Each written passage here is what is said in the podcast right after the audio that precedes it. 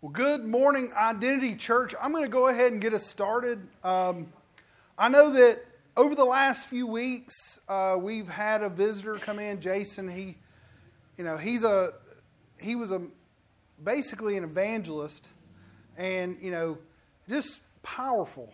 The man knows how to the man knows how to actually connect with people in a way that I wished I had those gifts. I have, you know, you're you know, Mimi, my mom, she said that I could tell a story like anybody else's business. I used to make up the greatest stories you could ever make up. I mean, when I was like five years old, I could tell you a story.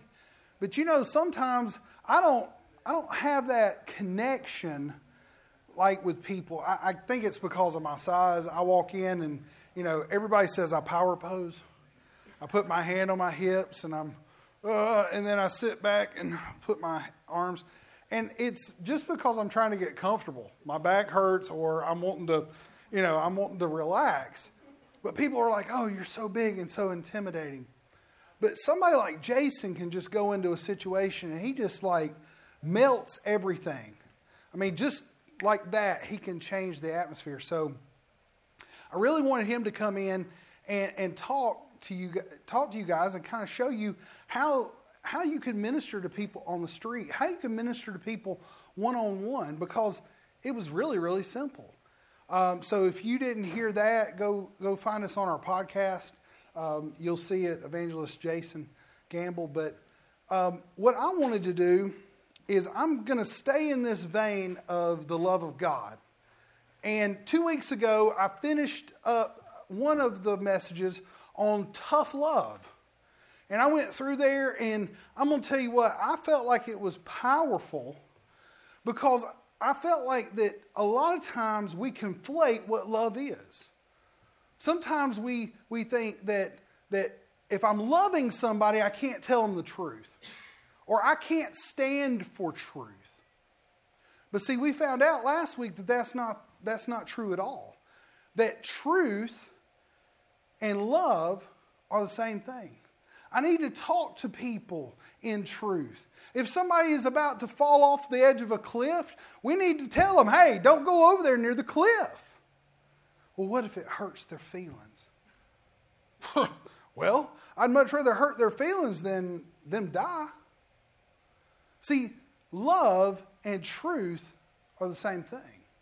And what we have to understand is that we can be kind and we can be patient with people, but let's not, let's not conflate that condemnation and truth are two things that are together. Because the world wants to tell us that. The world wants to say, well, your truth, and listen to what I'm saying, your truth, it really hurt my feelings. Well, guess what? There's a lot of times where things like that might hurt someone's feelings. But do you know that when I tell you the truth in love, then we have what happened, and I'm going to I'm going to actually start off with one of the last slides that I that I had uh, for for that particular uh, for the the tough love, because we see that in Genesis four that Cain killed Abel. Now, I want to up front, I'm going to apologize because I got really, I got really excited and I conflated the two Enochs together. So I apologize. This is not, Cain's son Enoch is not the same one that walked with God. So just going to tell you straight up, I messed up. My bad. But it didn't change the meaning. See, Cain, he kills Abel, and God comes down and asks Cain, he goes, Where's your brother? And he goes, Am I, am I your, my brother's keeper?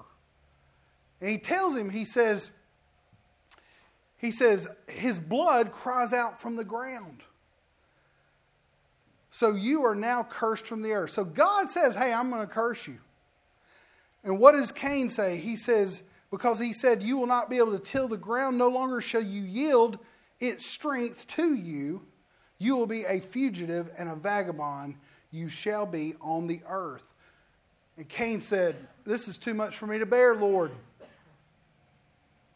You know, most people, and I even mentioned this last week, we have all these movies that came out, like Highlander and all these other things that came out and said, you know, these people are from Cain and they walked the earth and they, you know, they have some curse on them that they can't be killed and all this stuff. Well, they didn't keep reading Genesis chapter 4 because if you keep reading Genesis chapter 4, you find out that when Cain couldn't love, God loved for him. In fact, Genesis 4:14 says, "Surely you have driven me out this day from the face of the ground. I shall be hidden from your faith, face. I shall be a fugitive and a vagabond on the earth, and it will happen that if anyone finds me, they will kill me." And this is where God said, "You know what? I'm going to love you even though you didn't love." I'm going to love you even though you killed your own brother. I'm going to love you even though you're not even repentant. You know, there's a difference between repentance, which means, hey, I'm going to turn and go the other way, and I'm just sorry that you caught me. I'm just being honest here. Cain was sorry that he got caught. I mean, there's been a lot of times. I mean, go ask my parents. You, know, I, see, I'm fortunate to be able to pastor my own parents because they'll go and tell stories on me where I broke things and it was like, hey, it was my cousin. And dad was like, I don't care if it's your cousin and you, you're both getting a whipping. Because this is the, this is the truth behind it all. Is the fact that most of the time we would just like to be able to hide our sin. And see, Cain was like, I can't handle your punishment, Lord. And so, God, in His infinite mercy and His infinite wisdom, what does he do for Cain? In verse 15, it says, The Lord said unto him, Therefore, whoever kills Cain, vengeance shall be taken on him sevenfold. And the Lord set a mark on Cain, lest anyone should find him and kill him. Then Cain went out from the presence of the Lord and dwelt in the land of Nod on the east of Eden. And Cain knew his wife, and she keeved, I'm sorry, keeved. She conceived and bore Enoch and built a city. Wait a minute. Wait a minute. I've been told Cain all of my life. Oh, Cain. You know, he basically was walking around. He had this mark on him, and it was an ugly mark. It was a mark that kept Cain down, that he was, he was way low, and that everybody that saw him ridiculed him. Did y'all see that in here? No. God loved Cain when Cain couldn't even love himself. Because Cain said, Hey, I'm, des- I'm worthy of being killed by everybody that sees me. And God says, You know what? I'm going to put my mark on you. You ever had a mark put on you? See, a lot of times we, we don't understand things like this. But a mark was marked for someone's glory, for someone's use. So let me just let me just say say it like this. Cain was marked as one of God's. No one could kill him. Nobody could do anything to him, or they got a sevenfold retribution on their head. I don't know about y'all, but I never heard this until I actually read this and started studying it out.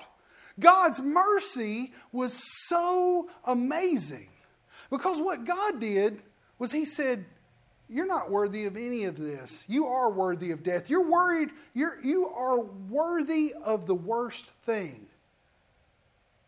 But you know what? I'm going to love you even though you can't love yourself. And I'm going to mark you as my own. And he became a great city. In fact, the city was actually named after his son. He created a whole atmosphere. He created an area. And it was because Enoch was marked. He wasn't cursed, Enoch was blessed. And you may be thinking to yourself, well, he killed his brother.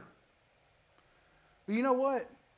When God saw him and said, you know what, I'm going to give him mercy because I love him. You know, God didn't create Adam and Eve and all of us just as a, you know, oh, I'm looking for worshipers. How many people think, hey, I, am just a worshiper. That's all I do is I, I'm just supposed to go around and just worship Jesus. Hallelujah. Well, guess what? There's, there's more broken people out there that are not following Jesus than are worshiping Jesus. It's just a fact. God loves us all, and He created us all for His love. See, God's looking for mercy and peace in your life. Even when you've messed up, God is trying to find a way to create in you grace and peace. Now, that flies in the face of everything that we've ever been told. But I'm going to tell you what Jesus was sent at the moment Adam and Eve fell. God told him, He said, He said, the seed of the woman will bruise your head, talking about Satan. That was a declaration of Jesus coming. I'm going to do something because you messed up. I am going to make it right. He didn't even think about it, he didn't even stop. He just said, I'm sending one that can save your soul, one that can save your heart, one that can save your spirit. Because Adam separated himself from God. Man, it's really quiet in here. I hope everybody hope everybody is okay with this. I'm, I'm just trying to trying to, to build you up this morning that, that we've got we've got such awesome things in God that, that He loves you no matter what you've done. Are there consequences on this earth? Oh, absolutely. There's consequences. But guess what? He wants to bless you. There, it would, he would just stop the human race right at Adam and Eve and not even made the promise of Jesus Christ if, if he didn't love us and wanted to create us for us to love him and for him to love us. See, this was a relationship thing from the beginning. This wasn't God trying to create a science project in his backyard. You know, I always, I always think it's funny because I, uh, you know, I work with a bunch of people that in the past has told me, hey, you know, God just seems like he's just trying to create a science project if that's if there is a God. No. God wanted somebody that had the will to either accept him or reject him. And see, that's what love truly is. Love is a choice. and love in the Bible is the word agape. And I'm going to I'm going to run through some of these. I know Vicki and I were talking about the, the words of, of, you know, the Greek words for love. I've got most of them down here. There's probably a lot more, but these are the ones that I could find that I could do. If you want these, I'll give them to you. But I'm really going, only going to be focusing on the ones that are in the Bible today. The ones that are in the Bible today is agape, which is the God kind of love. It is the kind of love that is like a love feast. It chooses from a whole smorgasbord. By the way, I went and looked up that word because I love the word smorgasbord. I don't know, it just sounds good when I say it. Smorgasbord. I feel like there's a New Yorker person going, hey, it's a smorgasbord. But do you know that it's not it's not a, an Italian word, it's not any other word that you would consider to be New York.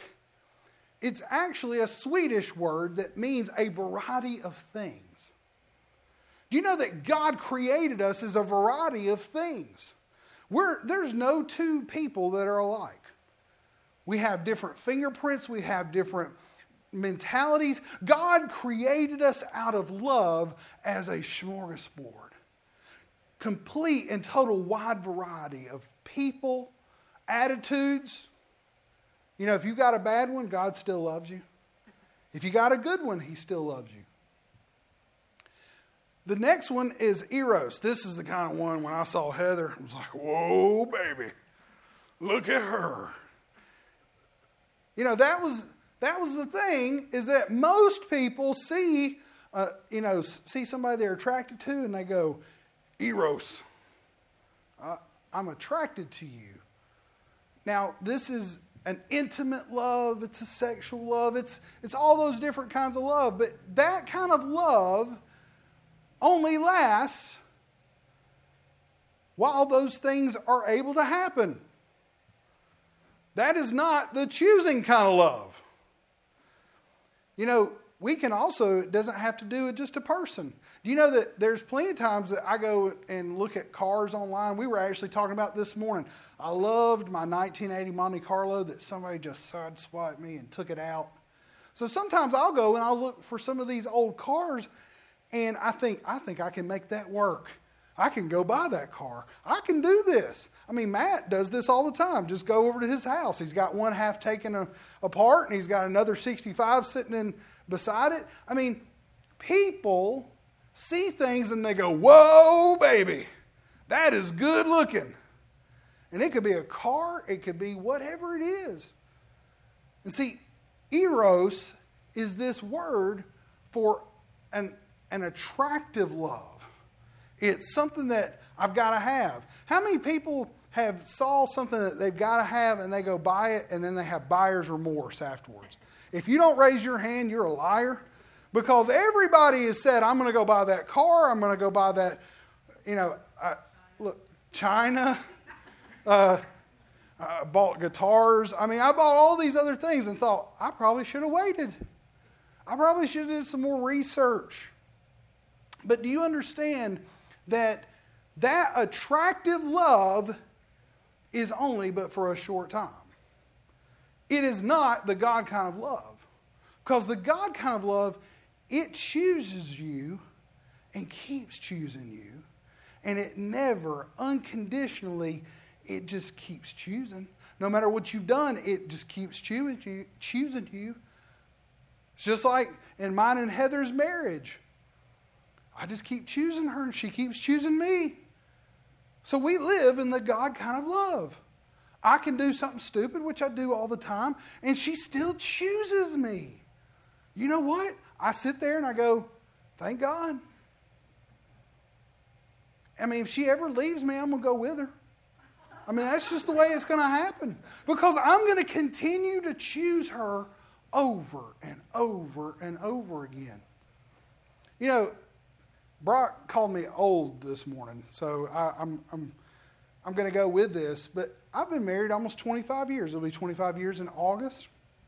I'll be 45 this coming up month. I mean, I am getting older. Do you know that the things that were important to me when I was 20 years old and got married are not as important as the things that I have now. Do you know that I'm about to have a I'm about to have a son-in-law that's going to come into to the fold? Do you know that my life is starting to become for other people rather than me trying to build my own life? You know, besides me choosing all the things that I think are neat and fun and woo, I want that. I'm starting to choose things because I go, how can it benefit somebody else? Now, there's probably 20 year olds that think that way. Not a lot, but I'm just telling you that, that choosing something means that I go, I don't have to like it, I have to love it. See, that's where we get into this other one. It's called philea. And we get the word phileo and we get the philia. And all of these words are basically out of this word that means brotherly love. It means being equal to or aspiring to. Like if I saw Brock walking down the street and I said, man, I really like that he's bald and he's got this big beard and everything else. And that's what I want to do. So I'm going to go find out something from Brock. I'm going to find out what beard oil he uses and, I, and all that kind of stuff. Do you know that that is a like that's not a love? That's a, I want to have something equal to whatever you're doing. You know, there's people all over the world that are aspiring to be Elon Musk or to be one of these other people that has created all this stuff. And even though Elon Musk is our current Iron Man, he is like Tony Stark.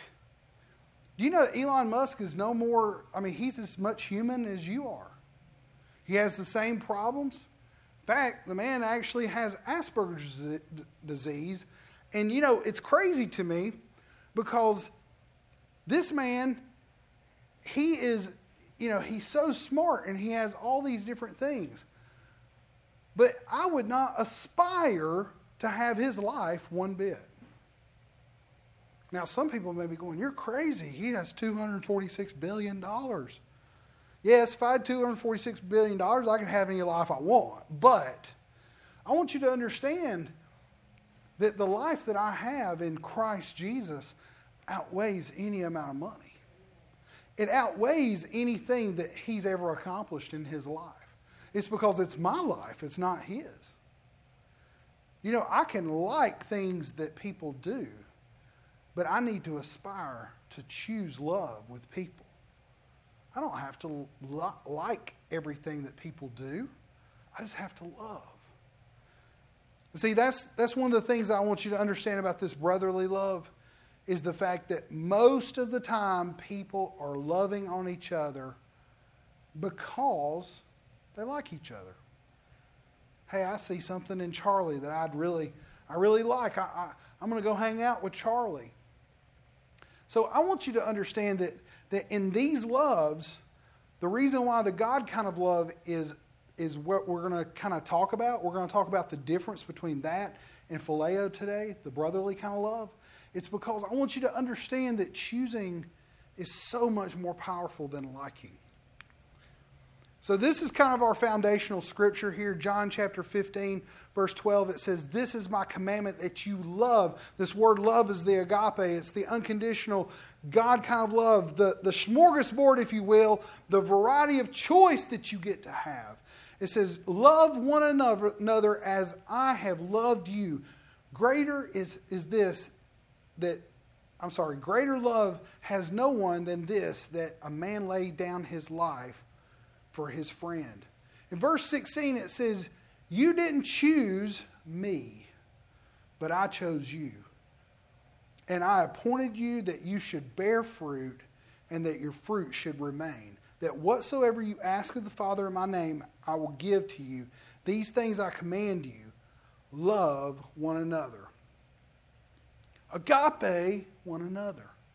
Choose one another. You know, if I have everybody out here, do you know that a lot of times we feel bad if we go to a if we go to a big dinner and it's like, well, there's 27 things to eat. Well, if there's 27 things to eat, I'm going to eat all 27. See, that's what God's saying here. Is that I'm supposed to eat of the fruit of everybody's tree. Each one of you has a gift. Each one of you has a love. Each one of you has purpose. And we're supposed to partake of everyone. Do I, do I like everyone? Absolutely not. And there's some people that I won't hang around with like 24 by 7. But you know what? I can love on them and I can give them of my fruit. In fact, that's what it actually says here. In verse 16, we got the fruit of God out of the choosing because He wanted us to bear fruit. You know that when I choose somebody, I'm giving them of myself. I'm not asking in return.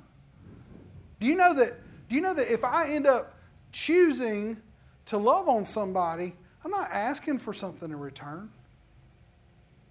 I want you to eat of my fruit so that you get the seed.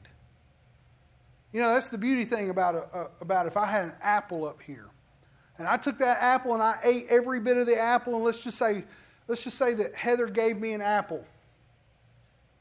Well, that was her fruit. And I ate of that apple. Now I've got five seeds. One apple, five seeds. That means I can plant five trees. See, there's a multiplication in the kingdom of God that most people don't understand. Every single time somebody gives you fruit, there is multiple seeds so that you can bear the same fruit.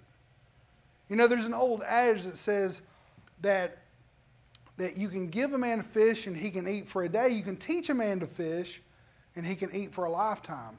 I love the one that also says that if you teach a man to fish, he learns how to cuss. But that is a joke, okay? but but the, the problem comes down to is that most of the time we eat the fruit of everybody's tree and we throw the seeds away so they never get planted inside of us. God, guys, I, I, am hoping this breaks through in a minute because I, I, want everybody to understand that choosing people gives you the opportunity to take their seed and to be able to plant it in you, and for you to be able to give them their fruit and to be able to plant it in them.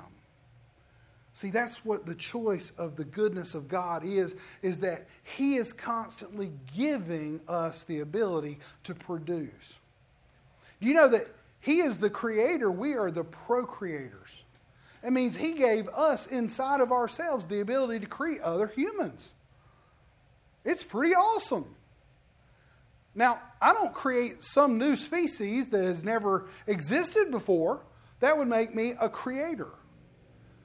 But the same thing with fruit. God gave us the fruit of the Spirit love, joy, peace, long suffering, goodness, gentleness, meekness, contentment, all of those things, peace. He gave it to us so that it would be a seed planted in us through the Holy Spirit that lives on the inside of us. And now, because that lives on the inside of us, we can bear fruit, and I can give fruit to other people. And because I give that fruit to other people, they're able to grow their own trees of, of peace and of joy and of love. See, choosing others brings out the best in people. You get to choose to love people, and they get a seed off your tree, and they can plant it in their heart, and now it will produce fruit in their own life. How many people love football out here? How many people are Auburn fans? Brock is not going to like me for a few seconds, okay? See, what I want, I, I put this thing up here. It says, if you ain't first, you're Auburn. Now, I say this because there's a lot of camaraderie that comes along with that. You know, Brock and I, we used to work together and we would mess around Alabama, Auburn football. But you know, there's three areas that I can find in the state of Alabama that are the are one of those things that probably don't need to have a lot of conflict, but do. And it's the things I put up here football, politics, and religion. Football, politics, and religion are the things that, that will just drive people apart. You know, if I come up and I say, hey, I'm an Alabama fan, and Brock says, hey, I'm, a, I'm an Auburn fan, if we know each other, we can have good camaraderie. You know, my dad and, and my granddad used to sell meat to all these meat markets across the southeast. And what they would do is, I remember Papa would talk about this he would go in working for Zeigler's, he'd go in and he would create a football pool. And everybody loved to play the football pool. And you'd have Alabama people and Auburn people and Georgia people. It didn't matter. It was something to create camaraderie. But nowadays, what we've done is we've created as another divisive divider between us. The same thing about politics.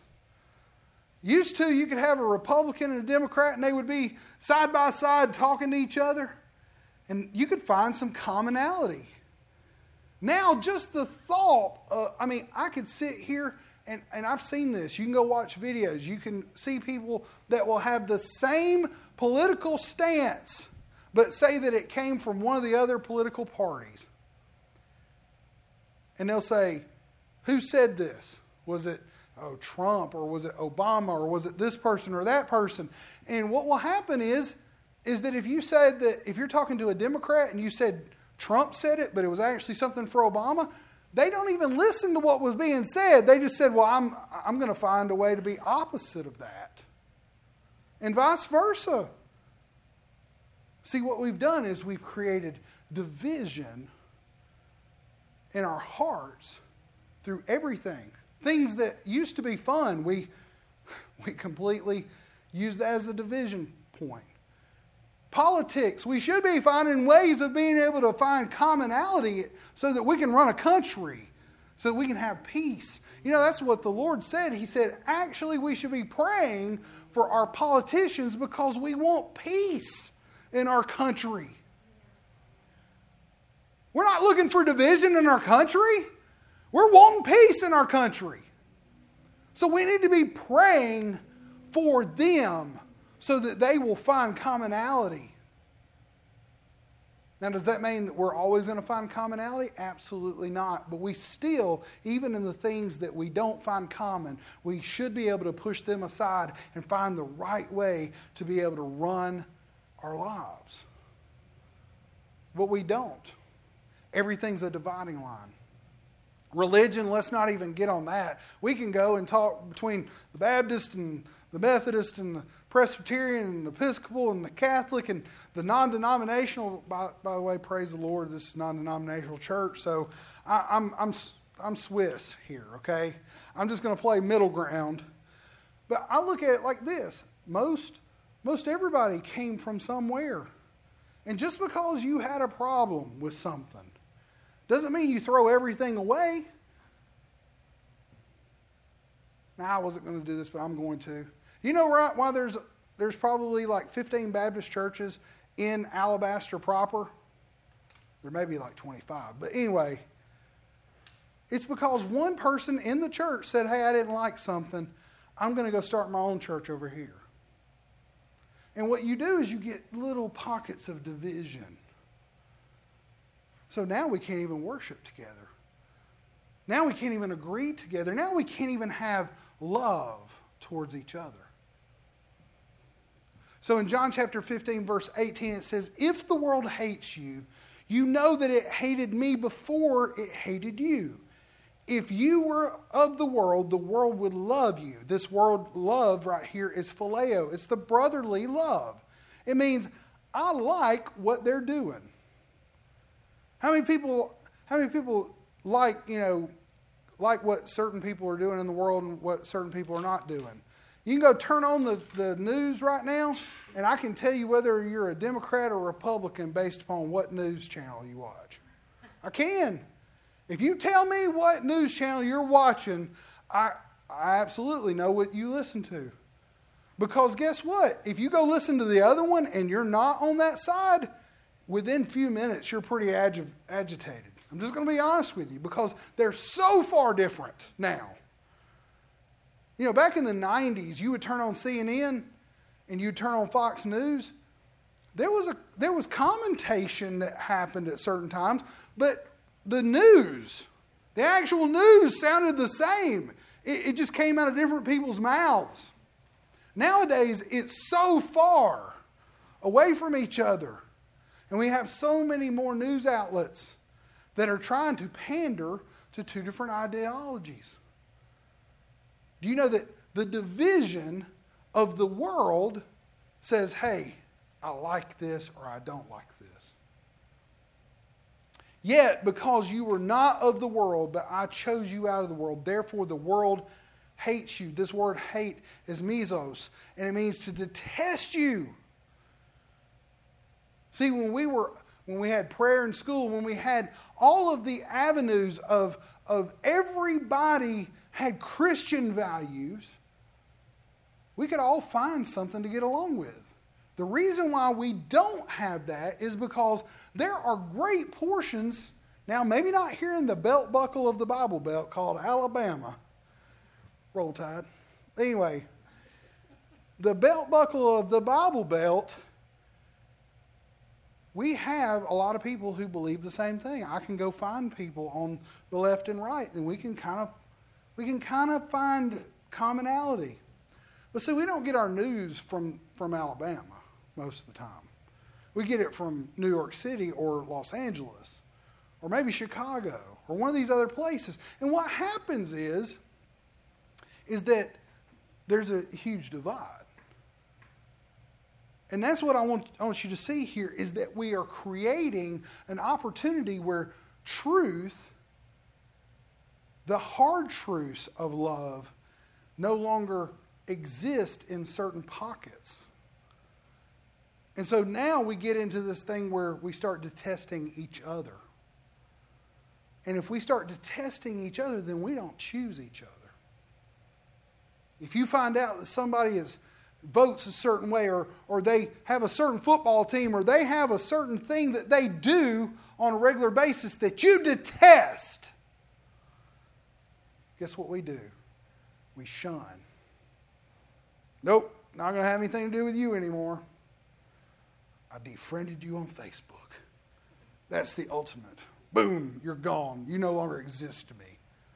But see, what I want you to understand is that phileo, this brotherly kind of love, is the like kind of love. It's, it's the I want to be like you. I want to have things like you. I want I embody your mentality. I embody what you do. You know, I've actually lost friends because I don't hunt. I don't have time to hunt. But I, have had people that go, hey, well, you know, I hunt most of the time, so I'm just going to go over here and talk to these people. Okay. But see, what I want you to understand is, is that I can find commonality with anybody. I can love on people and choose them for who they are. Because if I use the God kind of love, the unconditional kind of love, I can look at each and every one of you. And right now I am, and there's some Eskimos over here. Y'all real cold? I mean, Okay, I've got some I've got some yeses and I've got some nos. The the nos have it, okay? So we're gonna bring more clothes next time, okay? But but I want you to understand that hey, we're not fighting each other over the AC. Dad's back there guarding it. I mean, he's keeping it, you know. Right now, the hot people and the cold people are about to have a, a war inside the sanctuary here.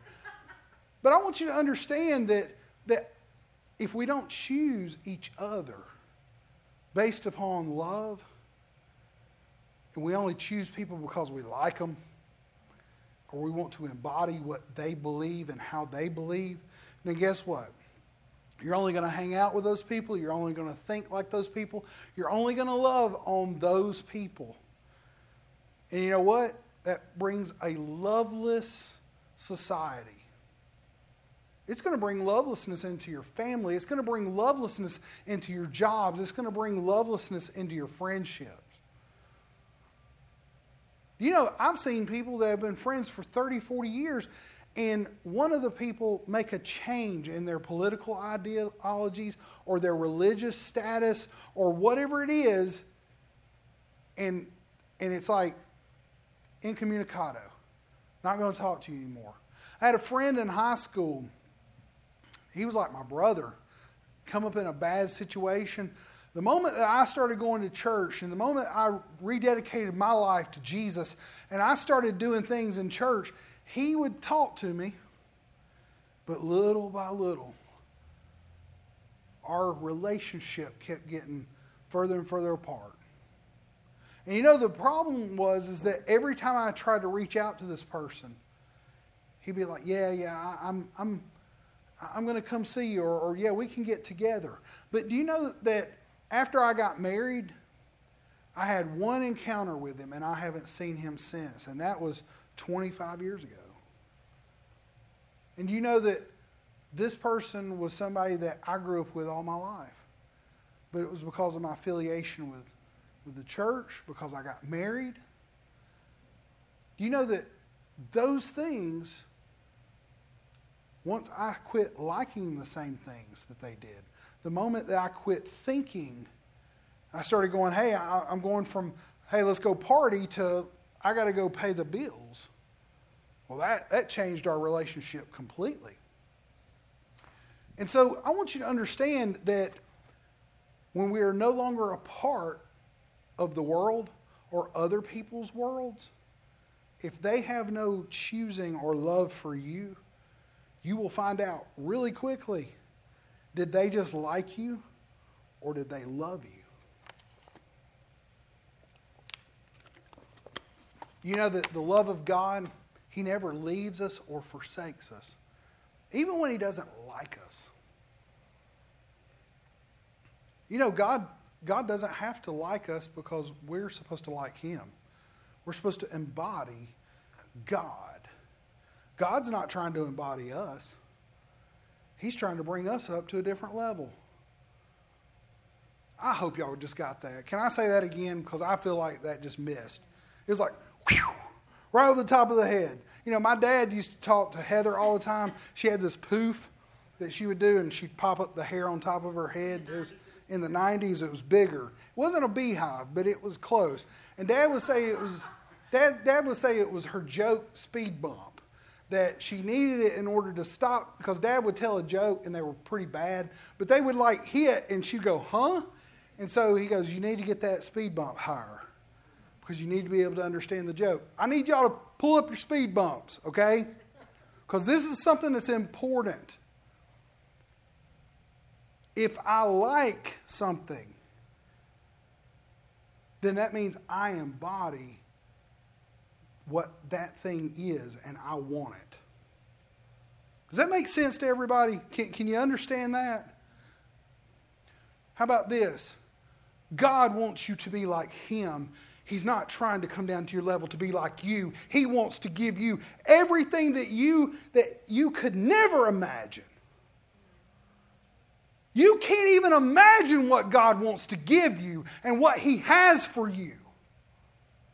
Do you know that if God was to come down to our level, we would be, the, the human race would be done. God wants you to embody everything because guess what Jesus came to do? He came to give you life. What is this life? He came to give you the adopted life into the family of God. If you don't have his family, if you don't have his name, if you don't have his stuff and become like him, then you're never going to get over whatever you're in. So I don't want God to like me. I want to like him. I want to embody everything that he's got. I want God to love me. I want him to choose me in every situation with everything so that I can be like him, so that I can boldly go into the throne room of God. I don't have to, I don't have to mess around and say, God, forgive me 55,000 times before he actually does something. No, I want him to choose me so that now that because I'm in Christ Jesus, I'm a part of the family. And I've told this before. I've got a key to my dad's house. I could go in there right now and I could go eat hot dogs out of his refrigerator. I've done it all my life. Done it all of my life. That's not going to change. Because dad says, hey, what's yours is mine, and what's mine is yours. Now, that's not the way it works with Heather. Everything's hers, and I just, you know, I just get to borrow some of it from time to time. But what I want you to understand is that every single time we have this concept of God, I just want you to understand me. No, I don't want God to understand me. I want to understand Him more so I can be more like Him every single day because He has adopted me into the family. And if I know who I am in Him, then I never have to deal with my own problems again. He sent Jesus to do it for me. There should be some shouting, people running around. There should be, Hallelujah! Because now that I am in him, then those in Him realities become in me. And then out of my fruit, I get to feed people. And out of my fruit, they get the seeds. And they get to plant them on the inside of them. Now, they have forests of trees that are growing fruit out of me and out of what Heather puts into them and what Reba and Charlie and everybody else that's putting in. That's the beauty of the church is that when we bring people into the church, we're supposed to be feeding them our fruit and giving them our seeds, and they're supposed to be embodying that. And every single thing that happens, we're pointing back to Jesus and saying, Jesus, I want to be like you.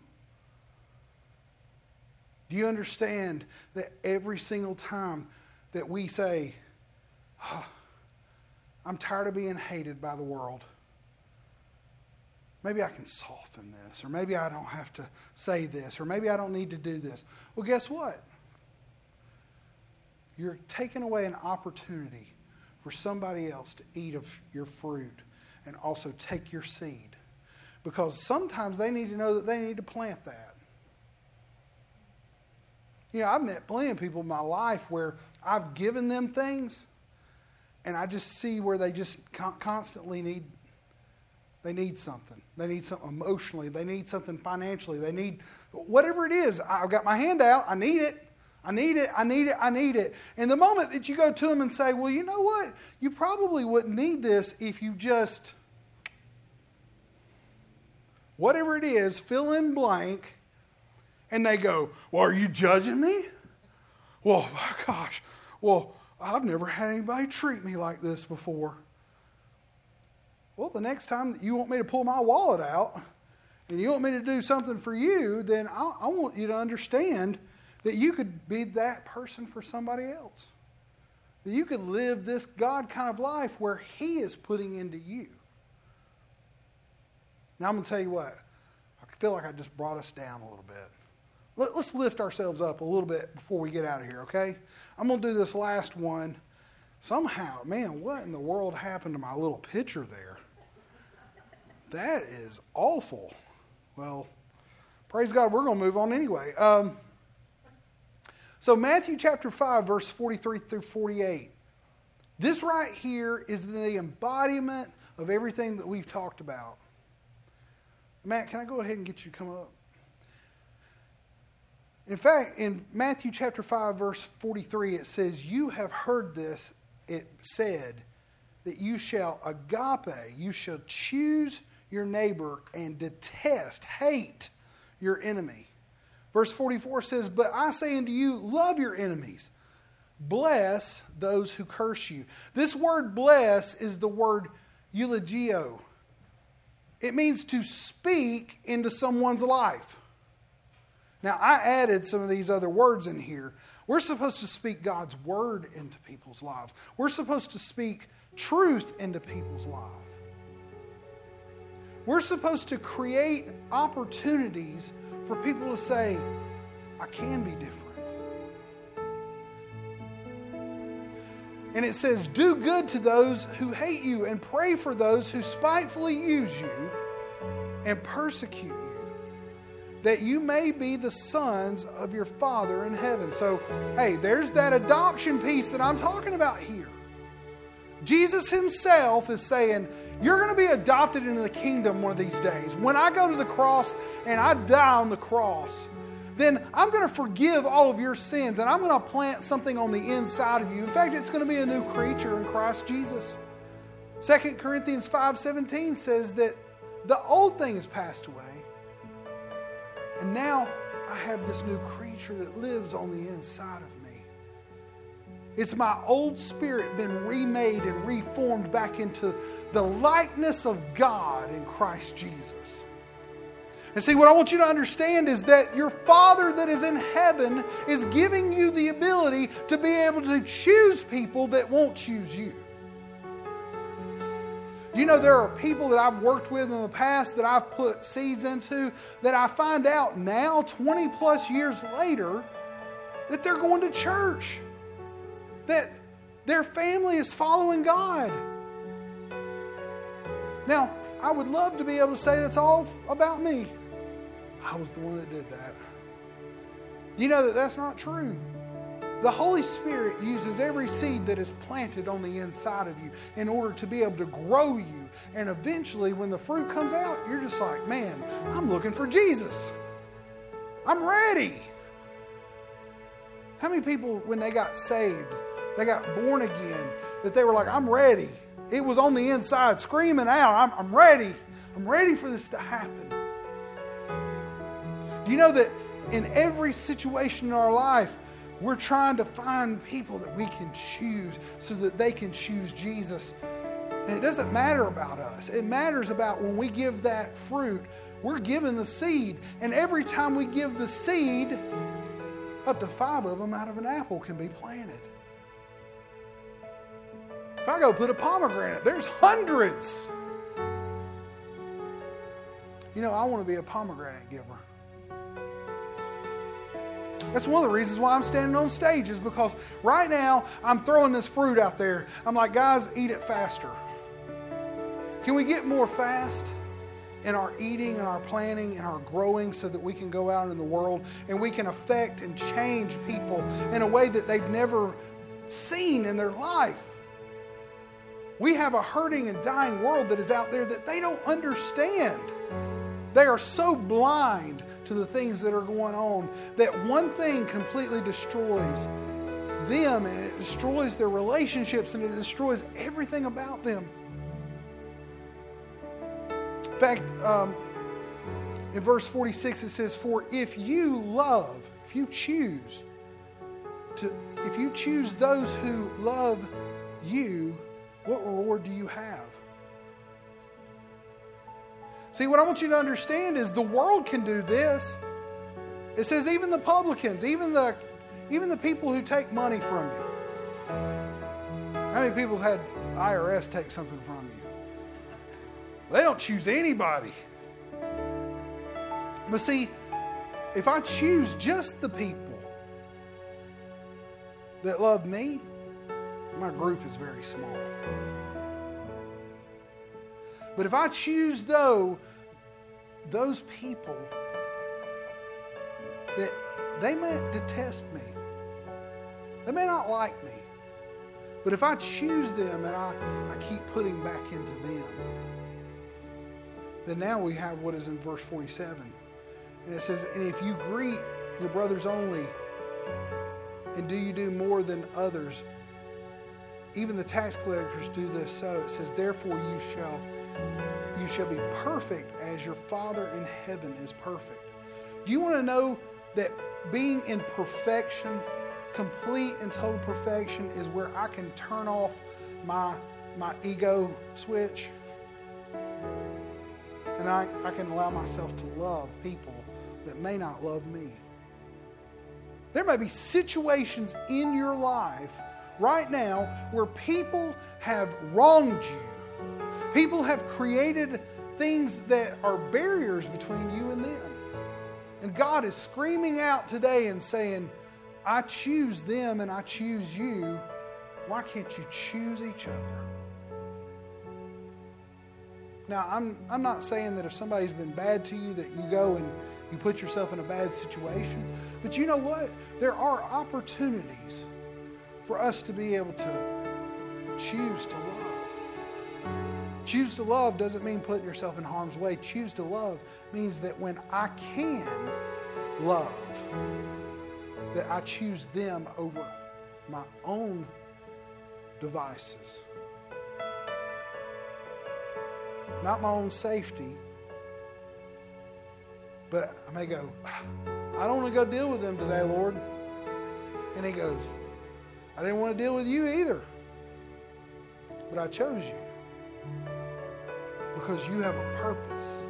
Each and every single person in here has a purpose, and each and every single person out there has a purpose. We just have to understand that if we want to be perfect in the Father, then we have to choose each other. You know, the most perfect thing God ever did, this is what makes him so much better than all of us, is that his ability to choose people who have wronged him, and there's probably like 7 billion of them on this planet, that he has done this over and over and over. He just keeps doing what he did to Cain. You know what? You should be marked for death, but I'm going to mark you for life. I'm going to mark you as one of my own. I'm going to make you a part of my family. I'm going to cut a covenant with you because I'm the strongest and you're the weakest. I will stand for you when there's no one else to stand for you. That's perfect.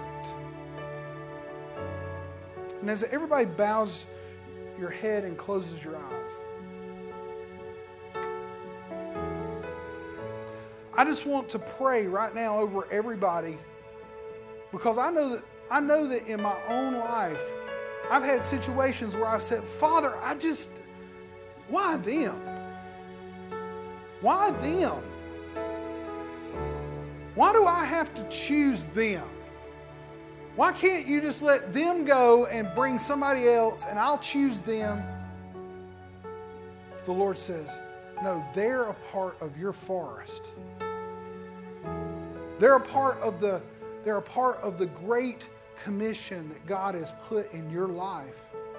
Do you want to go change the world? Go change your world. If you can change your world, then you can change the world one piece at a time, one avenue at a time. You know, if I was if I was Billy Graham, I, I, I don't think that Billy Graham got everybody in the world saved.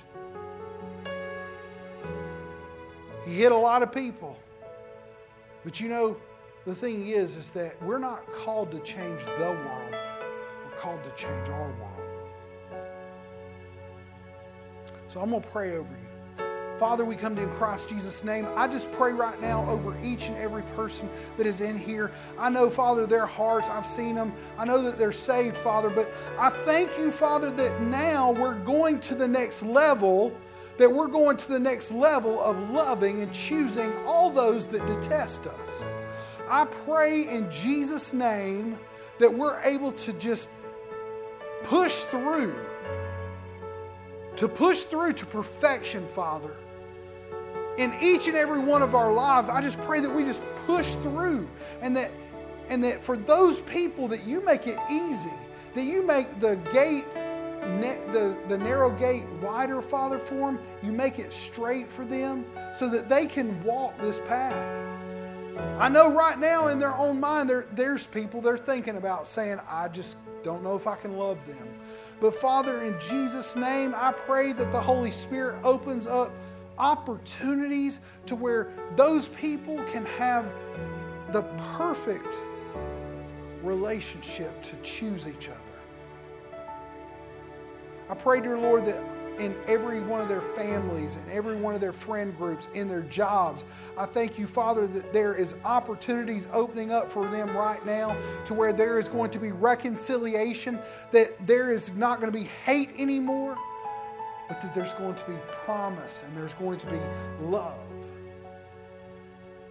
And Father, I just pray over each and every person that's at the sound of my voice that you give them those opportunities, but also bless them as they go out this week. Help them to grow their cities, just like you did with Cain, where you, I know you've marked each and every one of them for your glory. I just thank you, dear Lord, they're able to build their city.